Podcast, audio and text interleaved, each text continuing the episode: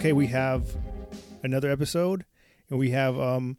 How do you want me to introduce you, Doctor Al Al Carroll or Professor Al uh, Carroll? Uh, Al, Al Carroll is fine. Yeah. Okay. Can you introduce yourself and yeah, please, thank you. Okay, sure. My name is Al Carroll. Um, I'm associate professor of history at Northern Virginia Community College. I've been teaching there about 11 years, and before that, I taught in in, in Arizona and Texas uh, and in Indonesia as a Fulbright scholar.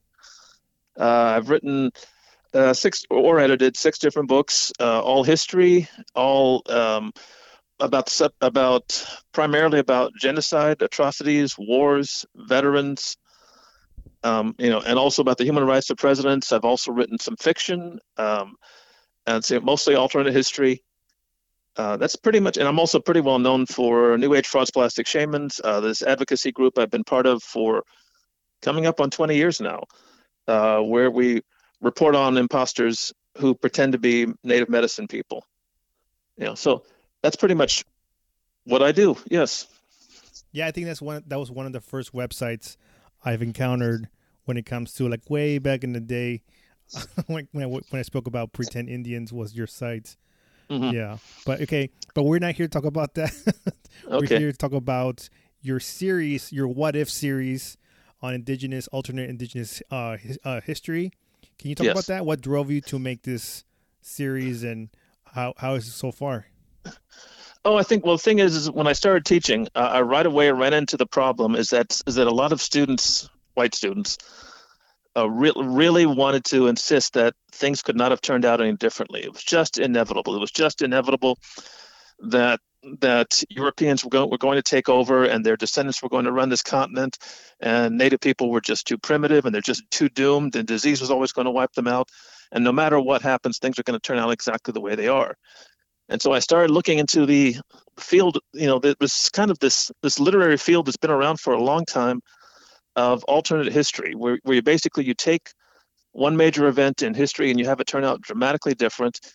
And the best known examples of that to the public today would be Man in the High Tower, Man, in the High Castle, um, and also uh, Inglourious Basterds, where basically it's World War II turning points, where the Nazis take over and that's the res- that's what results, or uh, where the, the, World War II ends sooner because you kill Hitler, and this this is what results. Uh, but what I'm doing this, I'm deliberately choosing to do this with indigenous peoples, with native peoples, because the assumption that so many people have it, that it just could not have be, been any other way, that things are uh, doomed to turn out the way they, they are. Uh, and I think the ones who say that most often are trying to convince themselves. Uh, deep down, they probably don't believe it either, or they, or they, even as much as they want to it's their way of making themselves feel better about what their ancestors did and what the, the and from the fact that they know they benefit from some very hor- horrible things. So when I, I just I basically have come up with several dozen scenarios where you have surviving strong native peoples and and nations. Um, and so I've come up with several dozen of them that I use on on my exams when I teach, uh, that students can write about them. And myself and Rob Schmidt of Blue Corn Comics, uh, we have a book coming out. The original title was intended to be "What If Natives Won," but it looks like we're switching to. We decided to switch to what we think is going to get more attention. Uh, the title of "Killing Columbus." That again, and we've we've gotten about a dozen other people uh, to write these scenarios. Uh, I've written a couple of them for this for this as well. All these different ways that history could have turned out dramatically different, where Columbus could have been killed, or somebody else could have gone instead of Columbus, or Europe never developed the technology, or Europe was conquered, or others. Co- okay. um, well, mm-hmm. Europe might have been conquered by the by the Mongols, Europe might have been conquered by the Umayyad Caliphate. And then you have a very different kind of Europe who would not have carried out the conquests in the same way. Uh, you know, the, the Muslim conquerors, the Muslim caliphates, they definitely did conquest, but they didn't carry out genocides the same way Europeans did. And so you would have had a lot of atrocities, but you would have had most native people remaining alive. And the same thing would have happened. I mean, for the Mongols, because they never were good at developing sea warfare, uh, they never would have gotten past Europe. And so that meant that Europe would have stayed under Mongol conquest for several more centuries. And then finally, like what happened in China, the Mongols got assimilated. They got uh, they became Chinese culturally. Yeah. And the same thing the same thing would have happened in Europe, but that means that native people get three or four hundred more years. And so when Europeans finally do colonize, they'll be facing native people with similar level of technology Yeah. who probably have steel, who probably have firearms. And so the conquest will be very difficult and very uneven. Yeah. Mhm. So I think yeah, I think one one of the episodes that fascinated me was what if um, Germans and Comanches fought back against the Te- Texas Republic, right? Yes. And what if Karl Marx helped Comanches, you know, liberate, you know, Texas?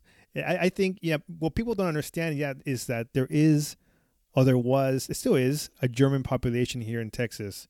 You know, from German people that migrated into Texas. A lot of people came to Texas, but there's like there is like forgot that forgot the name of the city in Texas, but there's a city up north where it's like a big Texas town. But yeah, can you talk about that episode? Yeah, that basically, um, yeah, there were there were a lot of German colonists. That basically, when Texas was being, uh, frankly, invaded, you know, by American colonists, uh, and a lot of people worldwide were, were seeing or taking notice of the fact. See, the reason why the the Germans, the reason why American colonists were invited into Mexico in the beginning, was because there was an uprising. There had been an earlier attempted uprising with uh, by American colonists, you know, by American what were called back then filibusters. Basically, a private invasion of Americans came in and they allied with some local people inside Texas. And in crushing that rebellion, there were so many people killed that Texas was partly depopulated. And so that's why more American colonists were then invited in by a different Mexican government. And then you had this uprising, the Texas Republic uprising, which is most people are, are not aware of this. This is something that if you live in Texas, you have what I would call Texas nationalism, Texas exceptionalism, the same way you have American exceptionalism. This idea that Texas is the greatest, is the best in everything, is the perfect ideal place, the most manly men, the most freest place ever. Um, all of this is exceptionalist ideas. And so the truth is that the Texas Republic people they were not they were they were revolting to hold on to slavery and so right away it starts attracting all the pro-slavery people and the majority of people involved in the texas uprising had been there less than a year or they were much more recently recent illegal immigrants. And the best known example of an illegal immigrant was davy crockett. So but one group that also came in at that same time germans fleeing failed revolutions in germany. Uh, and they were some fairly radical people that you had a lot of early socialist, early anarchist, early freethinkers, uh, early of what would become communist. One person who almost came to Texas was Karl Marx, and then he changed his mind and went to London instead and worked for uh, worked for English newspapers and later on worked for the New York uh, the New York Post. Um, and so, what this one of the scenarios that that I came up with, uh, there was an attempted uprising by Prince Karl Solms Braunfels, who is, uh, and the city of, in Texas called New Braunfels is named after him. Oh yeah, that, that's what it is. New Braunfels. Yes. Yeah. Yeah. And in Texas, you have in, in, in central Texas, you have what's called the German Hill Country. Basically, that area north of San Antonio and west of Austin, about 12 counties that are predominantly German American. Uh, it's got the biggest Wurstfest and biggest Oktoberfest outside of Germany, anywhere in the world. Uh, it is, and it is, they are left of center in so many ways. That again, early socialist. Uh, there were a number of communes. They were they were anti-slavery. Uh, they signed a treaty with the Comanche people. Uh, you know, a treaty of peace and friendship where they agreed to pay for the land they were on, and they agreed to avoid violence if at all possible, uh, and they agreed to pass through, through each other's territory peacefully. So there was an attempted uprising uh, by these German colonists. They deliberately chose to be away from the rest of Texas, on the edge of what had been Texas Republic territory. With the, and they deliberately chose the hill, the hill country, the hill country area because it would be difficult for attacking forces to come in. They planned to uprise and form their own new Deutschland, uh, this new Germany. They had a shipment of weapons coming in from the U.S. The U.S. authorities found out about it and intercepted them, and they had to call off the uprising. But this was this real. Ima- this happened, right? This is this this is all real. Yeah. But but what this imagines is that the shipment of, up, of weapons is not seized, and they can begin their uprising. And who would they have allied with? The Comanche are the logical allies, because they already have a treaty of, of peace and friendship with them, and the Texas Republic had been doing some horrific atrocities against them the Texas Rangers, most people are not aware of this because they only know, you know, Chuck Norris' TV series and a lot of old westerns, you know. And then it was intercepted by the U.S. government, and so they, they called off the uprising. Well, what this imagines is that the weapons come through, they carry out their uprising. The Comanches are their allies during this uprising because the Comanches had faced a lot of atrocities from Texas Rangers. The Texas Rangers were not paid, and so the way they made money was by raiding native tribes. They would raid native tribes to steal the horses, to steal the buffalo hides, and and and so that's where they got their wealth. And so this attracted the worst form, the worst kind of people, basically mercenaries, uh, and they had a history of atrocities. And so. Uh, in our own history, in our actual history, they destroyed two towns. They destroyed the towns of Linnville and Victoria. This imagines instead is that they ally with the Germans, and together they carry out attacks. They destroy Austin, and they start driving the the American colonist back to the U.S. And then they basically uh, you have this combined alliance. And Karl Marx is there in the mix too, because Karl Marx had planned to go to Texas as this place where he could he would be have uh, have very few restrictions that he could carry out his organizing. And it's very likely that they also would would would um, ally with runaway slaves since they were anti-slavery very strongly, and they'd also would probably ally with the local Mexican people as well. So you would have all these groups together, which would make up roughly in equal numbers to the American colonist. And there is no reason why this uprising could not succeed. And you would have a German Comanche ally, alliance, which probably would eventually bring Texas back to Mexico, but they would be probably autonomous uh, regions or territories within Mexico. Right, you're saying that Texas would have gone back to Mexico? Yes. yeah, I don't know. I don't know about that. mm. But because yeah, Comanches and I think we fought the Mexicans before that, and we.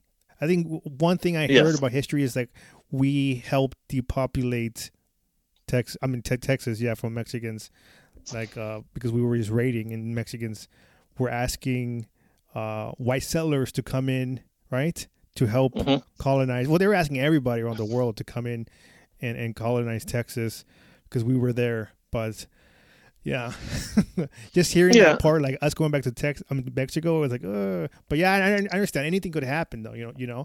But yeah, because yeah. because the other choice would have been that the German Comanche Alliance would have been fighting against Mexico, and they had they had they'd had peace uh, peace agreements with Mexico before as well, just like the Apache had. Yeah and so that it's it's a, a, temporary alliance, especially because Mexico is in a chaotic state at this point. Yeah, that the practical thing to do would be to form an alliance. The impractical thing, which leaders like Santa Anna were known for doing, was simply to go in and conquer anybody who opposes you. Uh, that's that's a possibility as well. So, yeah, yeah, I think this is important because, like, you know, just well, first off, I think you know we most Americans don't don't even understand the actual um, indigenous history of the U.S. You know, it's like weird. Like I don't know what they learn in you know grade school. That's pretty much all that were they were giving them you know to Americans is like during Thanksgiving, you know, and it's just mm-hmm. like oh the Pilgrims came here and we were nice with them, and it's like wrong, you know. But um, I mean, what I hear from my students is basically they were taught about Columbus was a great guy and they were taught that Thanksgiving was this wonderful, wonderful multicultural event, and that and that there really is not much mentioned beyond that. They briefly will mention the Trail of Tears that they were taken away, and that was it. But they will not go into detail about the atrocities involved.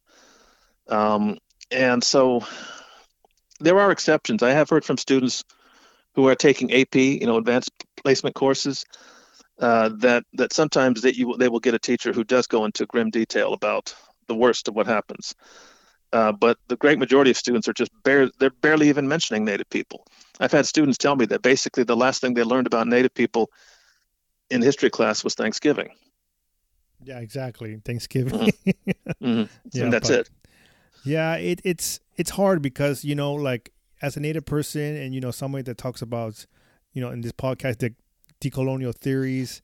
Uh, like I have to sit, go, go back and explain about treaties, about history, about you know law, and it's just mm-hmm. like over and over again. And it's just like, yo, do you people actually learn anything at school?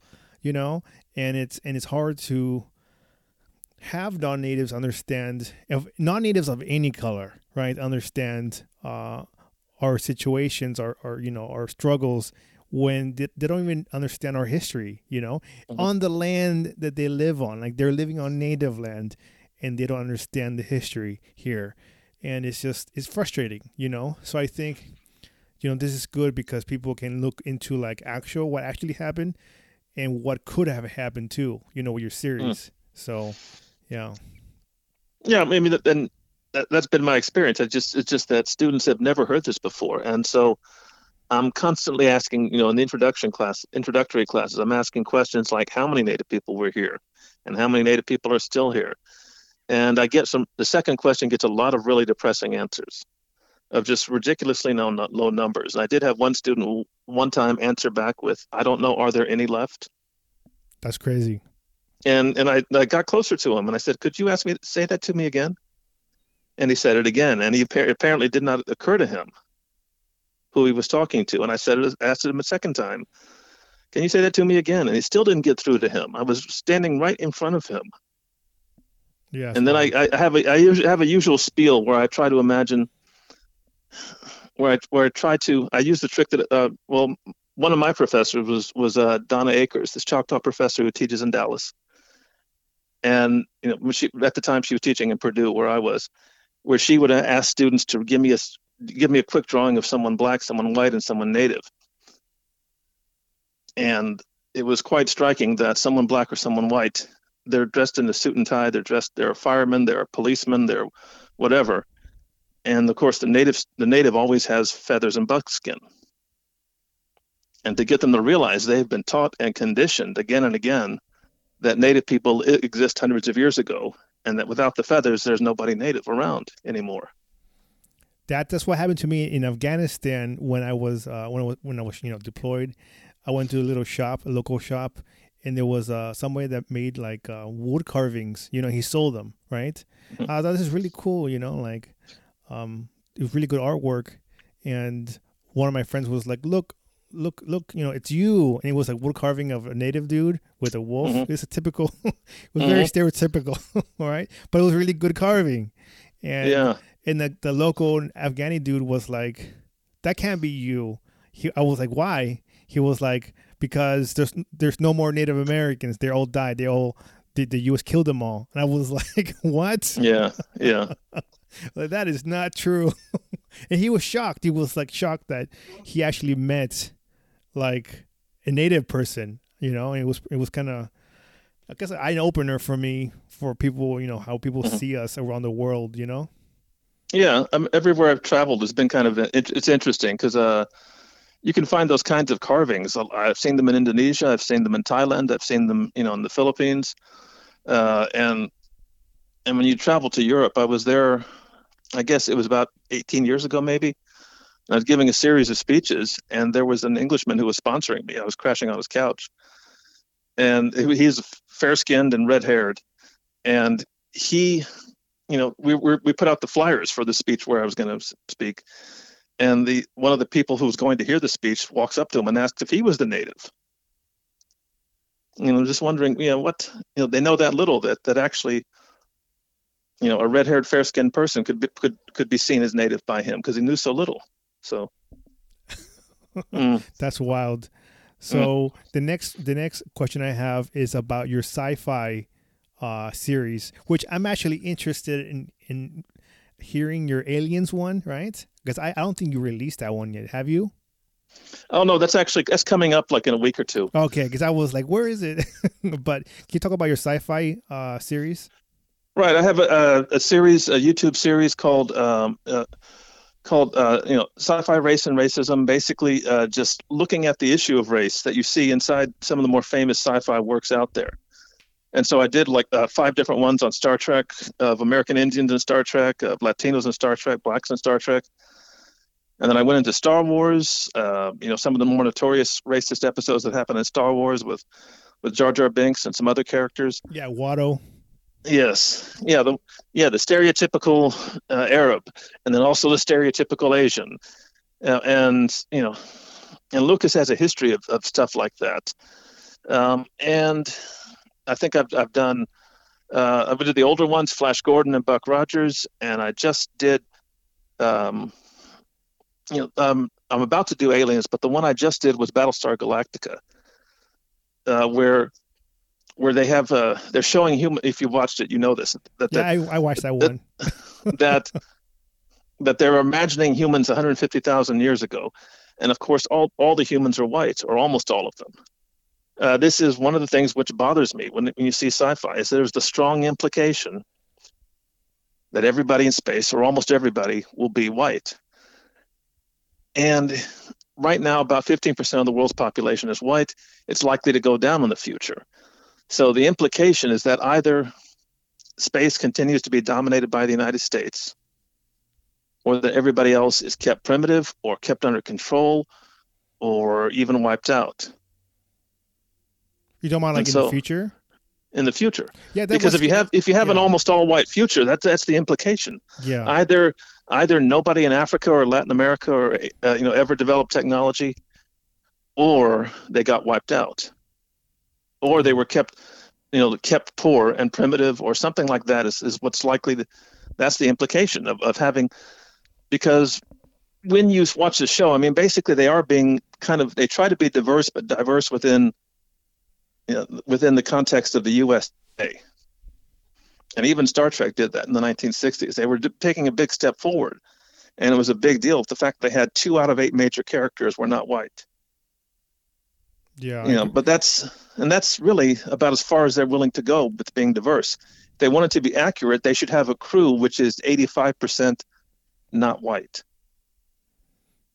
And i have never seen a tv show in america or britain uh, really do that. I think if you watch like asian sci-fi like korean sci-fi or japanese sci-fi of course they're all asians and they're the only ones willing to go you know, yeah, but that's the you know that's the thing when people they're talk being about- just as lazy Yeah, Yeah. yeah, So I think when it comes to um, you know, like uh, futuristic shows or whatever, I always get concerned when people talk about just in general. They, they talk about colonizing space.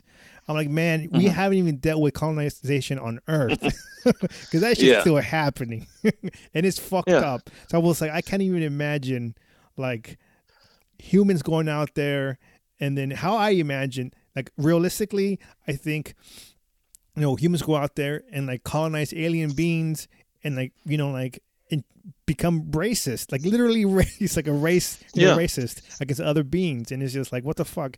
I don't want that shit. Like, can we like imagine space travel where we're not oppressing any other people or exploiting any other beings? You know, like it's it's Well, it's, in, in that sense, the Avatar is accurate. It's one of the few places to one time. It's one of the few times they got accurate is that they're showing the domination, and the Alien series, where they actually have colonial American Marines, and they're actually called colonial Marines, oh yeah, and they're actually armed with nerve gas and nuclear weapons. And the nuclear weapons can actually be set off by a lieutenant. And and, if, and just like in the in the second Aliens movie, where you know where the lieutenant is incapacitated, and so the sergeant is killed, and then finally even a corporal can use an A bomb against aliens.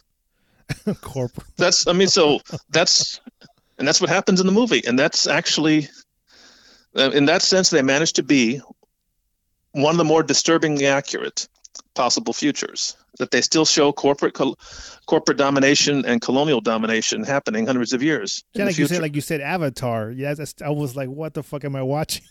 you know, Hmm. and it, and it, I was finding it funny when like not funny, but ironic when when you know you know non-natives are like those blue people are like like just like Native Americans.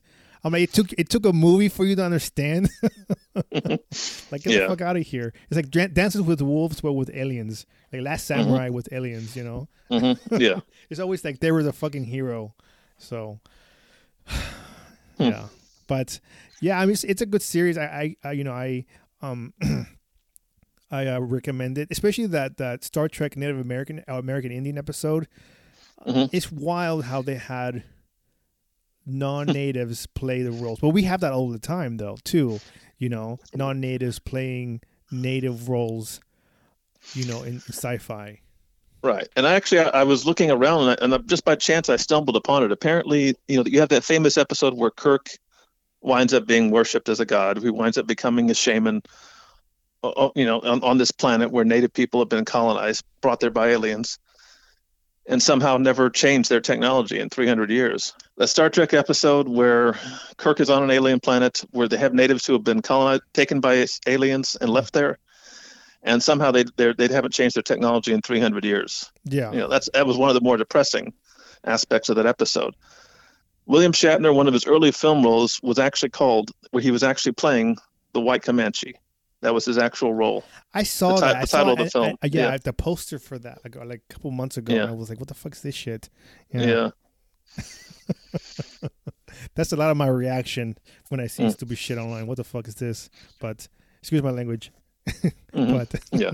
but uh, yeah, I think you know that's why right now I'm, I'm kind of like in development of a comic that kind of goes into futuristic, you know, decolonization and all that stuff. But you know, it's hard. You know, it's hard to, you know, it's not hard, but you. To, I think we have to imagine what the future looks like, you know, for us to get there. You know, Mhm. and that's why I'm doing that comic because I, the, you know, one question I always ask people on the get on the show on this in these, you know, um, you know, this this podcast is, what does decolonization look like to you?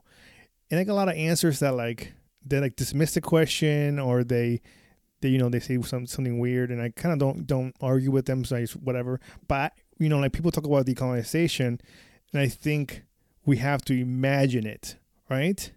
Yeah. And uh, we you know put in economics we got to put in political we got to put in you know cultural and you know legal stuff and uh and I know I think that's one thing that you know we can you know imagine sci-fi but we also have to imagine what what our role as native people is in the future you know how do we want to get there so yeah it's my rant Yeah, and so I think I mean it, it, there's not much, and the thing is, there's not much you can point to. You could, from a sci-fi point of view, you would argue that it's basically, uh, it would be a native version of Wakanda. It would be a native version of the of the Black Panther fantasy about about Afrofuturism. Yeah. So that's that's what's tough because, like I said, we yeah we we don't we Yeah. don't have that you know like that in in media you know like futuristics you know Yeah. colonial shows or movies and it's just like frustrating you know Yeah. or even comics I really haven't seen that what it, what it looks like in the future for us you know for decolonization for the globe for decolonization for the whole planet you know so I think whoever's listening to this you know you, you can you can create story we should create these stories you know so Yeah, I think one uh, of the one of the more probably one of the more hopeful and probably obscure to most people listening to this. If you've ever seen an old comic called Turok, where he where he just basically it's it's a oh I think he was what was it what was he Shoshone or something? Uh, no, uh, I, I forget which what what background he was, but he winds up first in the past. He's taken through a portal in time, and he winds up in the time of the dinosaurs. And then instead of making it making him just a complete primitive who's freaked out by everything, he adapts to it and at some point he's he's at some point he's pushed into the future where he's using futuristic technology. And rather than regarding it as some kind of spooky magic he says oh this is new technology and he adapts it. And so you see a native fighting dinosaurs with laser guns. Fucking that's cool. actually yeah. But you have to really look for stuff like that. More often you'll see depressing stuff out there like the beastmaster. Uh, if you've ever if you remember that old terrible movie from the 80s uh, where it was kind of, kind of a Conan ripoff but originally it was an Andre Norton sci-fi book where it imagined a Navajo man who could who could communicate tep- telepathically with the animals. Hmm. That's that's wild. You know, the Hmm. whole notion that we don't adapt is also fucking stupid too. Because I mean, we Mm-hmm. have we have adapted to colonization for a while, and even even during you know the Comanche Indian Wars, Comanches adapted their warfare, obviously by you know Mhm. like adapting the horse, you know, and then Mm-hmm. guns, and then just the warfare alone, you know. And I Mhm. think you know we we do adapt very quick to Yeah. our surroundings, and that's why we're we're still here, you know. And this is why our our our, our you know ancestors had to adapt real quick, and so do we. And I think now instead of adapting, we also have to imagine too. So you know, but um, I think the, one of the uh, next question is about you have a book coming out. You want to talk about that? Okay, and this is a, a little bit different away from indigenous issues. A little, some of it's mentioned in a little bit, but most of it is primarily not. I, I earlier did a book called President's Body Counts, which looked about the human right, rights records of presidents. And this came out when Trump was still, well, sorry, when Obama was still president. And so I just put out a newer book, Trump's Body Counts, looking at his human rights record, which, as you can imagine, which is actually the closer you look, the more horrifying it gets that not simply a third of a million peop Americans dead from COVID incompetence, uh, but you can point to, you know, mass deaths in places like Venezuela, 40,000 deaths from from the sanctions and the blockade there, and the deaths over in Iraq and the deaths over in Iran, and Christians in Syria that were kept out by the Muslim ban, and Christians in Myanmar who were kept out from the, by the Muslim ban, and even things like on a more personal level, you look at uh, some pretty clear evidence that Trump is a serial rapist. Uh, four credible accounts of Trump raping women and girls. All of that is, is in the book, and all of it is really, um, I'm planning to release it right as he's leaving office. So uh, it'll be just a full account of his horrific human right, rights record, which which means I rate him as the third worst of all presidents. Reagan and Nixon still are worse than him, but he certainly did his best. Yeah, he was pretty. He was pretty fucked up. I, I was, I so in this presidency, I think I was, I was really scared about the um, the rise of white nationalism and the militias. You know, I'm still very scared of that. Like, it's just like I, I had you know like I've I've you know acquaintances with people that I thought they were my friends, and then they start posting like you know, really racist shit on their social medias before I deleted them. And I was like, is this what it was so easy for people to just switch, you know, to like right wing extremisms. And I think it's getting Mhm. worse. I think it's going to get worse, you know. But I always tell people like this is just the beginning of fascism that's gonna come. You know, that's already Mhm. here, but it's, it's gonna get more aggressive. So, where can I we- think yeah, Go ahead. I think. I think yeah, it probably it will almost certainly will. I mean, it's it's I mean his his movement. It's if it's although it's kind of too disorganized to call, be called a movement, but it just basically it's just it's this it it is not coherent enough to be fascist. It is kind of just based just vaguely white nationalist, but pretending not to be, and and the absurd, the unintentional genius of that is the fact that he is able to win over a ridiculous number of people you would never expect. Basically, uh, you know, about a quarter of all Latinos voted for Trump. Uh, about 10% of all Muslims in America even voted for him. Um, you know, you have a large, large numbers of of people in some eth- a number of Asians who voted for him because they have prejudice or because uh, they have are are in such denial about what their own background is. Yeah, you know, yeah, I agree with you. And to go to go back a little bit, I don't want to like.